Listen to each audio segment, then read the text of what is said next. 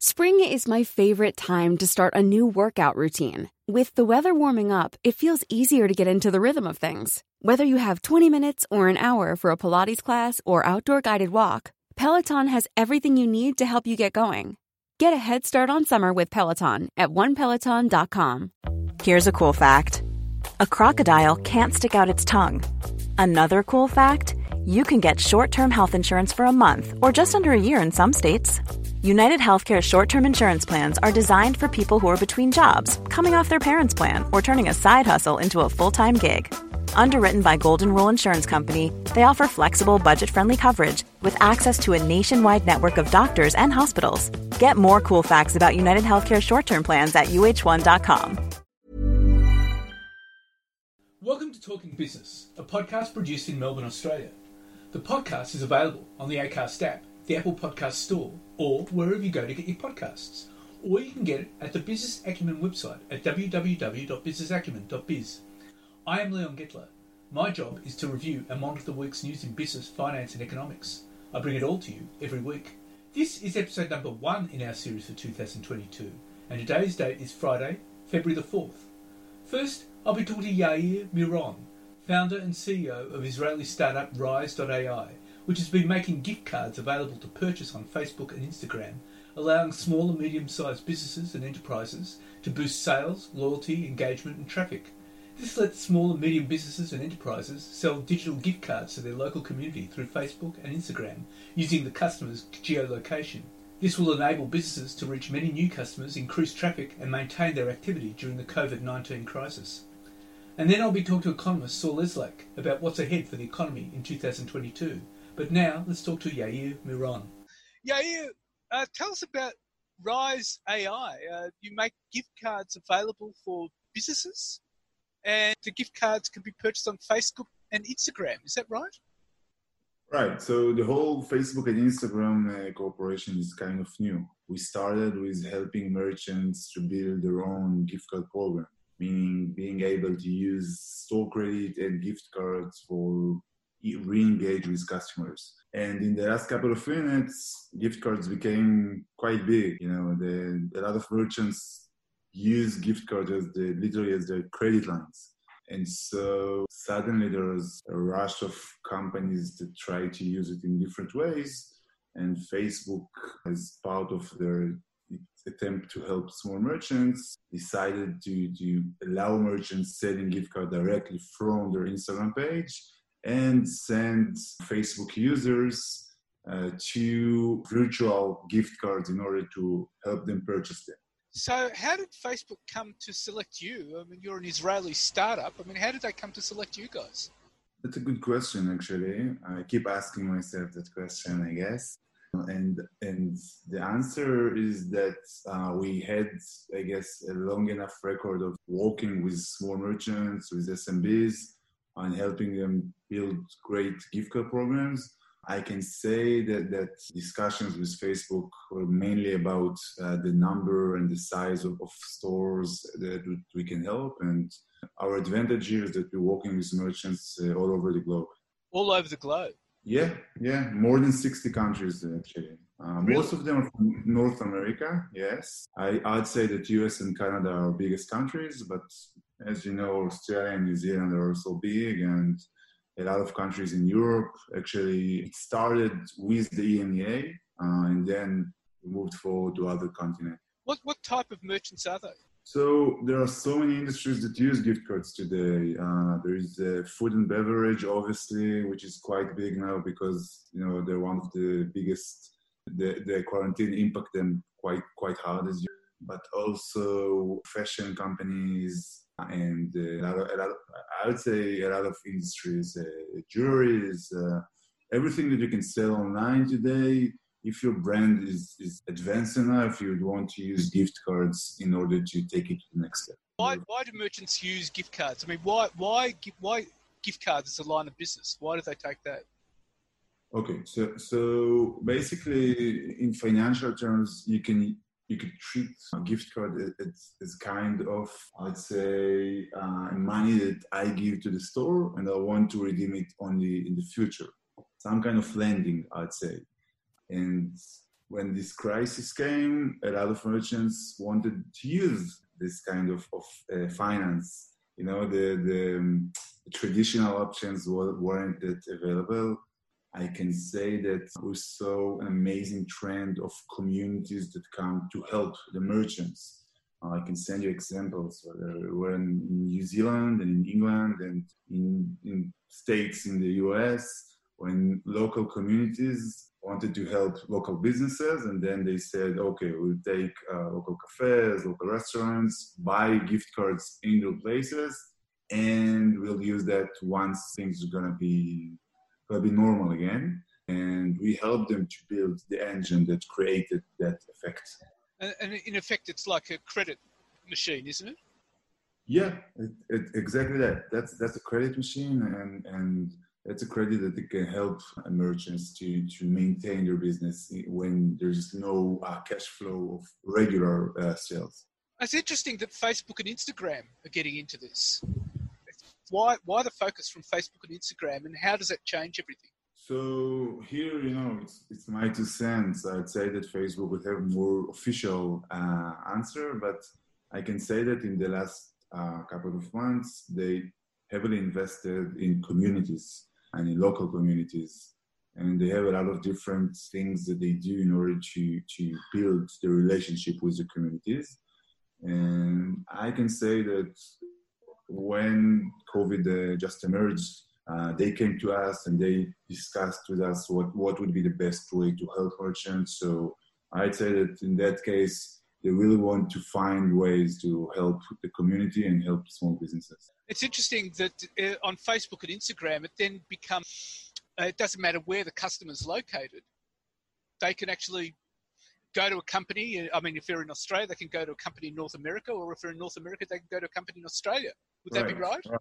Yeah, that's right. For uh, for the Instagram initiative, for the for the Facebook initiative, the mechanism is even more interesting because what they do is, uh, let's say you're in the street in Melbourne, you'll get a push notification to your Facebook app saying there is Leon's Cafe next in the corner and it's closed now, or maybe it's open now, but you can buy a gift card and, and help them uh, during uh, these times. So I think it's an interesting combination of uh, local help and global help that this technology can help uh, businesses with and, and there's been quite a rise in the number of businesses using this then because sure. of the, because of the COVID crisis. Of course, I'd say that for businesses, you know, for small businesses, when when the world is normal, so you know, you and I, we walk in the street, we see the coffee place uh, we like, and, and we buy a coffee. But being discovered when your local business is closed, basically almost impossible. Uh, so the, this option of, of being discovered and again selling uh, whatever you can sell during these times it became very very popular for merchants. Gift cards in general i'd say and this specific option of selling gift cards on social media.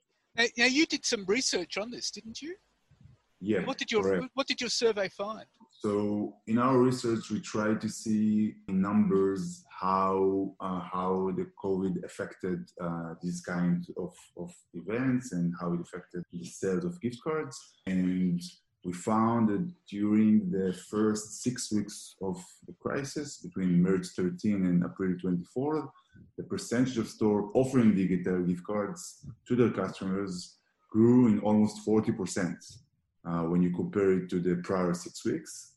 And uh, we also found out that a lot of stores started to actively promote gift cards, meaning not just having the gift card option in their back end of the store, but putting that in the in the homepage and sending uh, communications to customers about the gift card options. And you saw the bottom line saying that the responses for store credit customers grew in 21% when you compare it to the prior six weeks.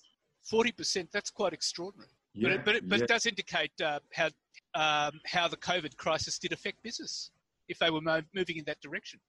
Definitely, definitely.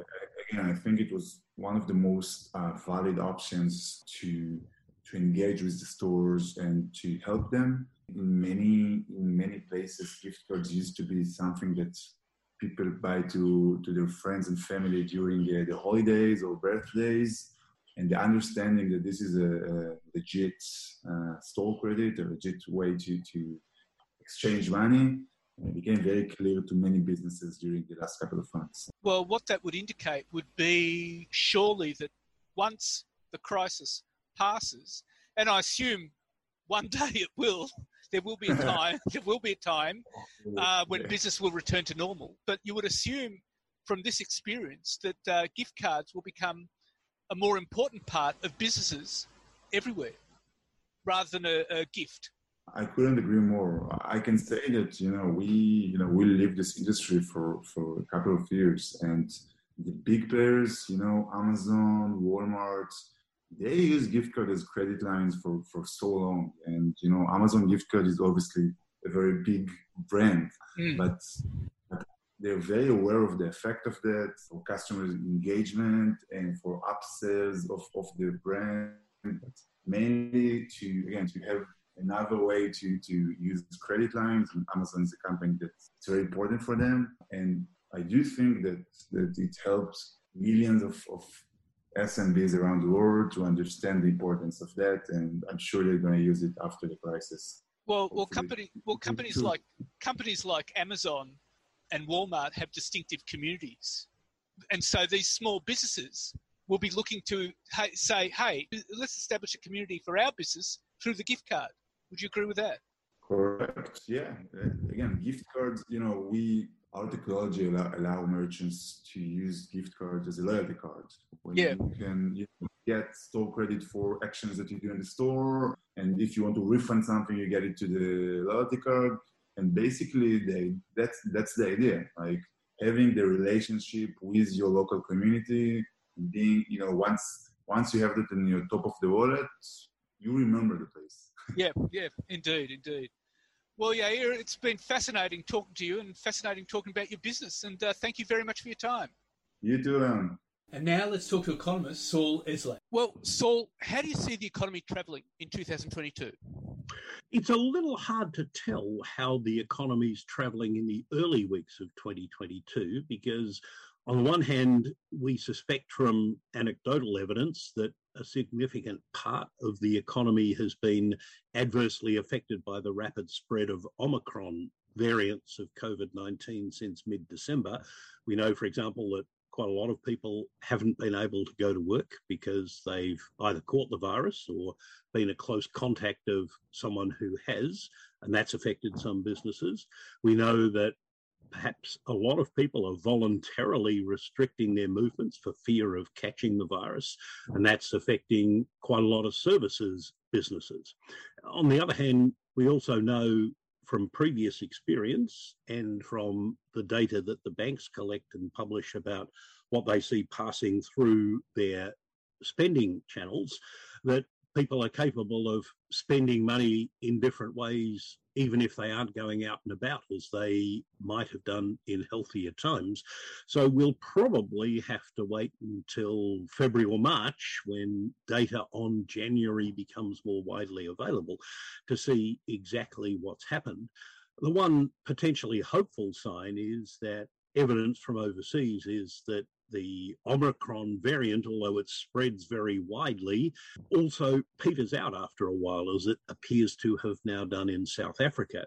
So, if that is an accurate precursor of what's going to happen in Australia, then once the Omicron wave has peaked, the very significant savings which Australians have accumulated since the onset of COVID, as reflected in the some 222 billion dollars of additional bank deposits they've put away since February 2020, combined with what appears to be a strong labour market, the unemployment rate at 4.2% in December, and there now being barely more than 1.5 unemployed people for every job vacancy, the lowest that ratio has been in more than 40 years, does suggest that once people are feeling healthy and safety again, the economy should rebound quite strongly over the balance of the first half of 2022. The one big question mark that's been raised at the end of January, of course, is that inflation. Appears to have risen more quickly than the Reserve Bank had anticipated. And that may well mean now, contrary to what the Reserve Bank has been saying and what I had myself been thinking, that we could actually see the first couple of increases in interest rates occurring this year rather than in the first half of 2023, as I had thought, or 2024, as the Reserve Bank had been saying until quite late last year. Right, okay. And of course, uh, that will affect the economy because there's a lot of debt out there. There's a lot of household debt, uh, corporate debt, and government debt.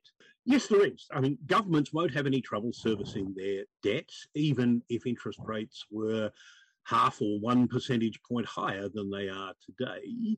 And corporates don't have as much debt relative to the size of the economy or their revenues as they did, for example, at the end of the 1980s. But Australian households are amongst the most indebted in the world. Most of that debt is at floating rates, so the cost of servicing it does respond quite quickly to movements in the official cash rate, unlike the United States, where most mortgage debt is fixed for 30 years. And the Reserve Bank will have to tread very carefully as it seeks to return interest rates gradually to more normal settings. It has a communications problem as well, because although I don't doubt the governor of the Reserve Bank would say he never made a promise that rates wouldn't go up until 2024. You could forgive the average borrower for thinking that that's what he's done. And although towards the end of last year, the Reserve Bank backed away from its insistence that it wouldn't be raising rates until 2024, it was saying that it wouldn't be raising rates in 2022, or at least that's how I think most of the public would have interpreted their statements. And if they do find, with inflation now in the upper half of the Reserve Bank's 2 to 3% target band, they need to lift nominal rates in the second half of the year, if only to prevent the decline in real interest rates that's occurred over the last six months at a time when the economy is in a much stronger position than it was when they cut rates to their present levels in November 2020. Um, they're going to have to explain the reasons for that very cautious, very carefully, so that people are not unduly frightened about the extent to which interest rates will ultimately rise. Uh, it's interesting because in the States, the market, it's now Wall Street's uh, gone into nosedives because of the anticipation of the Fed raising rates. Do you see the same thing happening here? Well, the Fed has a much more different problem and difficult problem from the Reserve Bank of Australia because in the United States, headline inflation is 7.1% over the year to December, and core inflation, as they define it, is 5.5%. Those numbers are significantly higher than the 3.1 and 2.6% rates for headline and core inflation in Australia, respectively. So we don't have nearly as big an inflation problem as the Federal Reserve has. And in addition, uh, wage inflation in the United States is running at its highest rate in 30 years, whereas here in Australia, although wage inflation has ticked up a little bit in the year to the September quarter, which is the most recent data we have, it's still running at a significantly lower pace than the 3.5%, which the Reserve Bank has previously signalled would, in its view, be consistent with consumer price inflation being sustainably at the midpoint of its target range. So the need which the Federal Reserve faces to raise rates, and for that matter, the Bank of England in the UK needs to raise rates, is rather more urgent than the one facing the Reserve Bank of Australia. Of course, for the stock market, that's little consolation because the Australian stock market, like stock markets all over the world, take their cue from what happens on Wall Street. And Wall Street is rightly factoring in at least three and possibly four increases in interest rates this year, starting as early as March. Whereas I suspect on the basis of what we can see at the moment, the Reserve Bank will be contemplating at most two increases in rates, one of which will only be 15 basis points and the other 25, and they probably won't occur until the second half of this year. And of course, because wage inflation has stayed fairly low, it won't affect bracket creep with wages. Well, it shouldn't, but that does depend on how quickly wages rise. Um, we do now have a significantly tighter labour market in Australia. The unemployment rate of 4.2 is the lowest it's been since August 2008. And apart from a few other months in 2008, it's lower than it's been at any time since the mid 1970s. And it could well be that in the second half of this year, the unemployment rate is below 4% for only the second time since 1974. As I mentioned before, there are now only one and a half unemployed people for every job vacancy. And although the government signal that it's going to allow more international students and skilled migrants in the, into the country in an attempt to fill some of those vacancies. There's no guarantee that migrants are going to come in those numbers. And if there's a change of government, then a Labor government after the next election may not be so keen as the coalition was pre COVID to allow in large numbers of unskilled migrants. So we could see an acceleration in wages pressure more rapidly than the Reserve Bank has anticipated, in the same way that we have in the last two quarters seen a more rapid acceleration in price inflation. And that would mean that the Reserve Bank would be under continuing pressure in 2023 as well to lift interest rates back, if not to the levels they were, say, in 2018 or 19, nonetheless to a higher level than people would have anticipated in the middle of 2021 the other issue, of course, with the pandemic is that uh, it's affected supply chain issues too, which is affecting business. It has. It's done that globally, and we're seeing some of the effects of that here in Australia with what's happened to the prices of things that are imported, like motor vehicles and uh, furniture and a range of household appliances. And there have been some supply chain disruptions within Australia as well, particularly as a result of the higher level of absenteeism in recent weeks with so many workers being sick or being close contacts of people who've been sick. I think it's reasonable to assume that many of those supply chain disruptions in Australia will be temporary and that businesses will find workarounds to manage them until people are feeling much more healthy than they have done in the early weeks of 2023. If I'm wrong about that, then uh, inflationary pressures could well persist for longer, as they have done in the United States and the UK. But I think there are different factors at work. In the UK, for example, uh, the impact of Brexit on immigration and hence the supply of labour is a permanent feature of life in the UK, whereas we don't have anything like that here in Australia, as far as one can tell at the moment question for the Reserve Bank and, and for that matter all central banks is whether these inflation pressures are temporary because of COVID. Well, there are actually two factors at work there, Leon. One is that they do have to make a judgment about how persistent the inflationary pressures from COVID that have played some role in the acceleration in inflation over the last six to nine months. They do have to decide how persistent they will be. And central banks are differing about that. For example, the Federal Reserve has officially decided that the word transitory should be retired, as Jerome Powell said just before Christmas. But on the other side of the Atlantic, the ECB seems to think that they will, for the most part, be transitory, with a possible exception of the escalation in the prices of natural gas that have played a big role in the pickup in inflation in the euro area. But the other point that central banks do have to contemplate is that they reduced interest rates to record lows during 2020 because of the unprecedented contraction in economic activity that was brought on by COVID and the restrictions that governments put in place to stop its spread. Now, the need for interest rates to be that low because of weakness in economic activity is passing. And if central banks were to keep interest rates unduly low, once the reason for them has passed, then that would almost certainly guarantee that the rises in inflation that we have seen over the past nine months would be more likely to become persistent rather than transitory. And it could also further fuel some of the asset price bubbles in, for example, real estate around the world that have also been of concern to central bankers and others because of their potential consequences for financial stability, uh, as we should have learned from the global financial crisis of 14 years ago.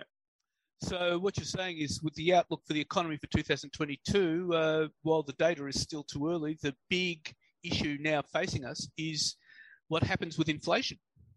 And how central banks re- respond to that in terms of raising interest rates. Indeed, indeed. Well, Saul Eslake, thank you very much for your time. That's a pleasure as always, Dr. Gettler, and congratulations on your PhD. Thank you. So, what's happening in the news? Well, Spotify's market capitalisation fell about 2.1 billion over a three-day span this week, coming after folk rocker Neil Young yanked his songs from the audio streaming giant to protest Joe Rogan's misinformation spreading podcasts. Shares of Spotify fell 6% from January the 26th to 28th. Over the same time period, the tech-heavy Nasdaq Composite Index rose 1.7%, and the Dow Jones Industrial Average was up 1.1%. For the sake of comparison, Netflix's stock recovered a bit, up 4.9% over the last three days after getting hammered following its January the 20 earnings report. Spotify stock closed Thursday, January the 27th, at a 19 month low of $171.32 a share. That came after Young said that he was demanding the company drop his music, saying that Spotify can have Rogan or Young, not both. Spotify removed Young's songs on January the 26th. In a post on Wednesday, Young wrote that Spotify has recently become a very damaging force via its public misinformation and lies about COVID, and referred to an open letter from doctors and health professionals issued earlier this month, calling on Spotify to crack down on coronavirus related falsehoods on the Joe Rogan experience. To be sure, Spotify's stock price was already on the slide, having plummeted 25% year to date as of January 25, the day before Young's catalogue was pulled off Spotify. Investors have been rattled by signals that Spotify's growth may be slowing, particularly after Netflix's warning of a significant cool down in first quarter subscriber net adds, which precipitated a 24% drop in its share price. Rogan, whose exclusive multi year distribution deal with Spotify for his podcast is estimated to be worth $100 million, hosted the number one listened to podcast on Spotify in 2021, according to the company. His flirtation with alt right figures his anti vax and anti masking commentary has previously drawn fire from critics, including Dr. Anthony Fauci. But the controversy over Rogan has blown up to a new level with Neil Young's protest. And more than a quarter of female workers at Rio Tinto Group have experienced sexual harassment, and almost half of all staff have been victims of bullying, according to a new report that's set to raise fresh investor questions over the mining giant's governance. A total of 21 women reported actual or attempted rape or sexual assault at company sites over the past five years, and racism was found to be widespread across operations in Australia and South Africa. The report is a result of a company commissioned study that surveyed more than 10,000 employees on workplace culture, coming less than two years after the world's second largest miner apologised for the destruction of ancient Aboriginal Australian heritage sites. The latest revelations over the extent of Rio Tinto's toxic work culture threaten to stoke new investor unrest. The external review, initiated last year after a spate of reports over misconduct at remote mine sites in Western Australia, will also undermine the industry's often loudly proclaimed ambitions to achieve better gender balance in historically male dominated workforce and to champion broader diversity aims. Rio said it would implement all 26 recommendations contained in the findings of a team led by former Australian Sex Discrimination Commissioner Elizabeth Broderick. Measures include making worker camps safer and creating an environment where people feel secure to report unacceptable behaviour. While the study covered Rio workplaces in locations including Canada, the US, Mongolia, and Singapore, most attention will be focused on Australia, which is home to iron ore mines that generate the bulk of profits and where almost half of the firm's 45,000 staff and contractors are based. About 20% of Rio's workforce is female, according to the firm's most recent annual report. And Rio Tinto is yet to settle a $400 million royalty dispute with the traditional owners of a major Pilbara iron ore mine, more than 18 months after identifying significant underpayments to the Gumala Aboriginal Corporation. The ongoing argument over the extent of Rio's underpayments under the Yandicoogina land use agreement risks overshadowing the 25th anniversary of the landmark royalty deal in March and is a backdrop to the company's efforts to modernise other Pilbara royalty agreements with traditional owners. The dispute between Rio and GAC over payments due from the Yandicoogina mine first flared in mid 2020 when Rio identified more than $40 million in underpayments under the country's oldest royalty deal with traditional owners as the company scrambled to deal with the fallout from its disastrous decision to blast 46,000 year old heritage sites at Juukan Gorge. But an audit conducted on behalf of GOC in 2021 claimed the underpayment could have been worth up to $400 million over the life of the agreement, with Rio's best offer to resolve the dispute believed to be worth less than half of the GOC claim. And Daniel Grollo's luxury penthouse, taking up a whole floor of Melbourne's Eureka Tower, has been listed for sale in the fallout from the Grocon collapse. It is being sold under instructions from Wilcorda as administrator of Grocon ET80 Proprietary Limited, which is subject to a deed of company arrangement. Offers closed March 15th for the 80th floor apartment that had been home to the building tycoon and his former wife, Kat. The indicative selling range is $10 million to $11 million. The Grollos paid 6.25 million for their shell in 2007. The four-bedroom apartment has multiple living and dining zones, study, fitness room, five bathrooms, and eight car spaces. There are exquisite stone, marble, and timber finishes, plus high-tech home automation along with Wolf, Sub-Zero, Boffi, and Miele appliances. There are mosaic frescoes by French artist Mathilde Jonquière. It's set in the iconic 300-metre high-rise with a 24-hour concierge, residence, pool, gym, sauna, and cinema. And sales of electric cars in Australia have more than tripled in the past 12 months, growing to more than 24,000 off the back of state government rebates, discounts, and a more competitive domestic market driving down prices. The Electric Vehicle Council revealed the latest sales figures, showing there were 24,078 EVs sold in Australia last year, up from 6,900 in 2020. Data reveals battery and plug-in hybrid electric car sales grew to a 2.39% market share of new vehicles. That was still short of traditional petrol guzzlers, but up from 0.78 in 2020. Tesla topped the list, selling 15,054 Model 3Ss. Sales in New South Wales eclipsed the 6,900 electric vehicles sold nationwide in 2020, with 7,430 new registrations. There were 6,396 sales in Victoria despite fierce criticism of the state government's proposed road user charging system. Almost 1,000 sales in the ACT increased the market share in the capital to 5.87%. The Electric Vehicle Council data shows five of the top 10 highest selling models in Australia last year retail under $50,000. Chinese owned MG ZS SUV was the second highest with 1,388 cars sold.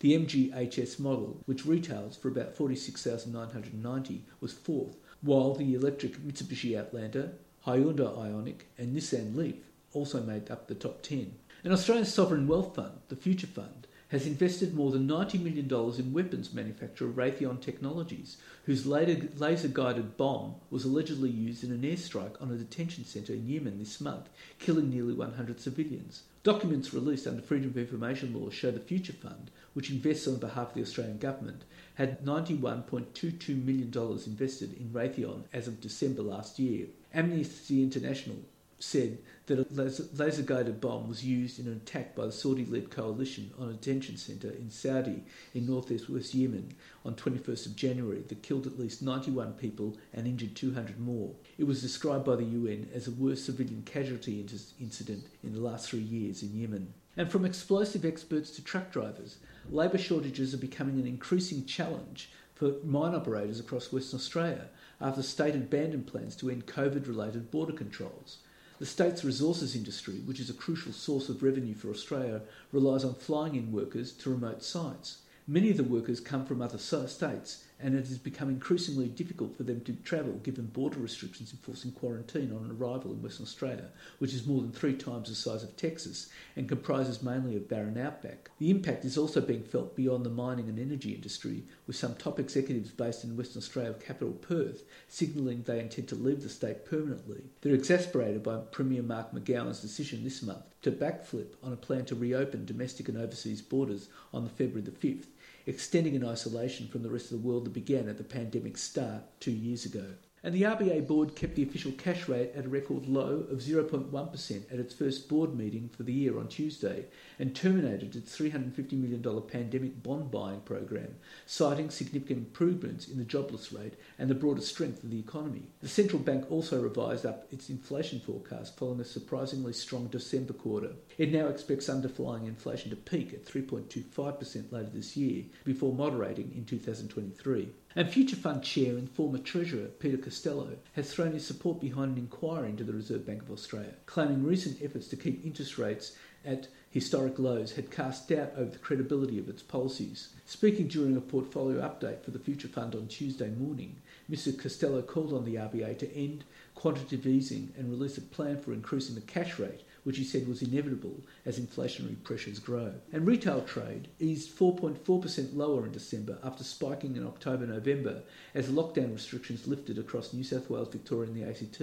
And economists tip a rocky start to 2022. Retail trade was 8.7% higher over the quarter, and at 30 $32 billion, turnover was 4.8% higher through the year, with post lockdown consumption buoyed by Black Friday and Cyber Monday sales. Sales fell across all industries except food retailing. Department store sales were down 21.3% in December, followed by clothing and accessories down 17.3% and household goods down 9.3%. Spending on dining out remained steady and slightly ahead of pre-pandemic levels. Ben James, the director of quarterly economic economy-wide statistics at the Bureau of Statistics, said the 4.4% fall was the largest monthly drop since April 2020, but sales remained elevated compared to pre-pandemic levels. And hundreds of BHP miners could face a sack for not handing over proof of their COVID 19 inoculation status after mining unions lost a critical challenge to the company's vaccine mandate. BHP confirmed on Monday that more than 91% of its Queensland employees at mines in the Bowen Basin had provided evidence of double jabs after the company's deadline passed at midnight on Sunday. But that still left at least 400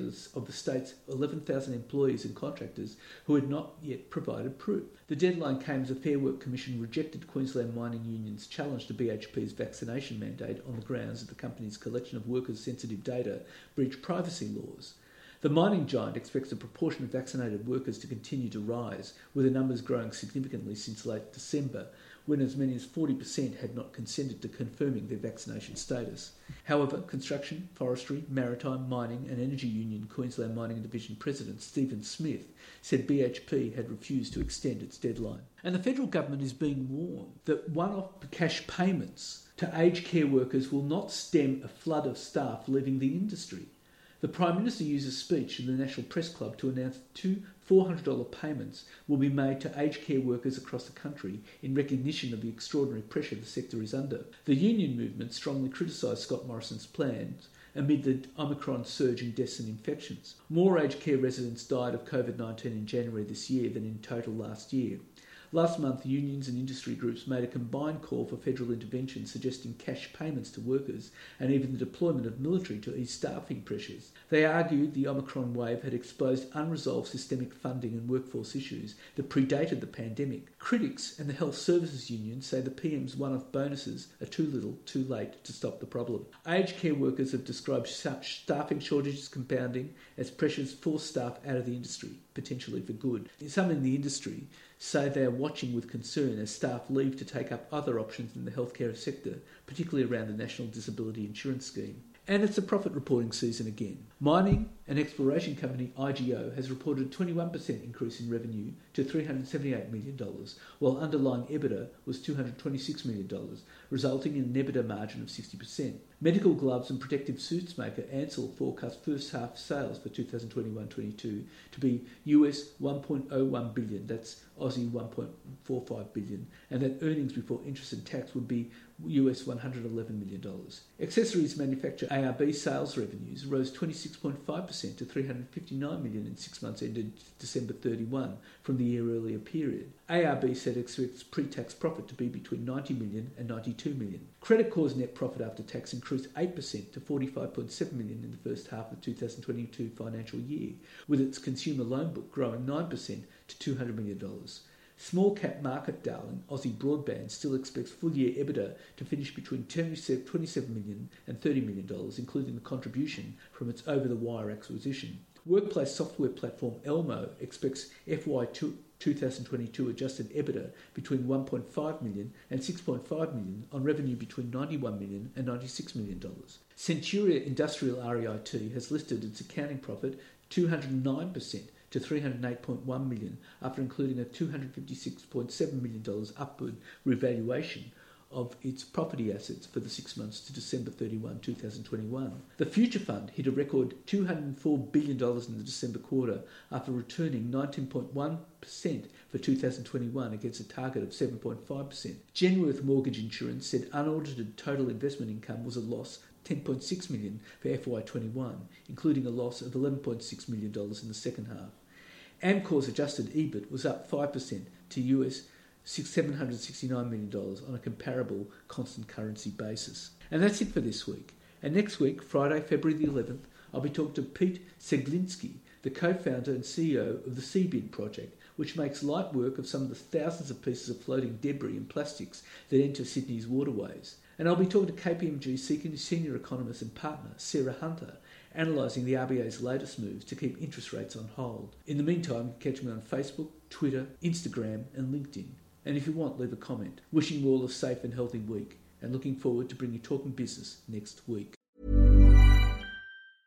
Hey, folks, I'm Marc Maron from the WTF Podcast, and this episode is brought to you by Kleenex Ultra Soft Tissues your ally to help tackle your allergy symptoms this season. I love the change of seasons, but nobody loves pollen and all those other things floating in the air that make you sneeze during this nice weather. Kleenex Ultra Soft tissues are hypoallergenic and allergist approved. So fight back against watery eyes and runny noses without worrying about irritating your skin. For this allergy season, grab Kleenex and face allergies head on. The secret to summer ready skin is here. Osea's number one best selling Undaria algae body oil, clinically proven to instantly improve skin elasticity and transform dry skin to silky, soft, and unbelievably glowing. Its signature scent of freshly squeezed grapefruit, cypress, and mango mandarin transports you to sun kissed summer days. Get healthy, glowing skin for summer with clean vegan skincare from Osea. Get 10% off your first order site wide with code GLOW at OseaMalibu.com.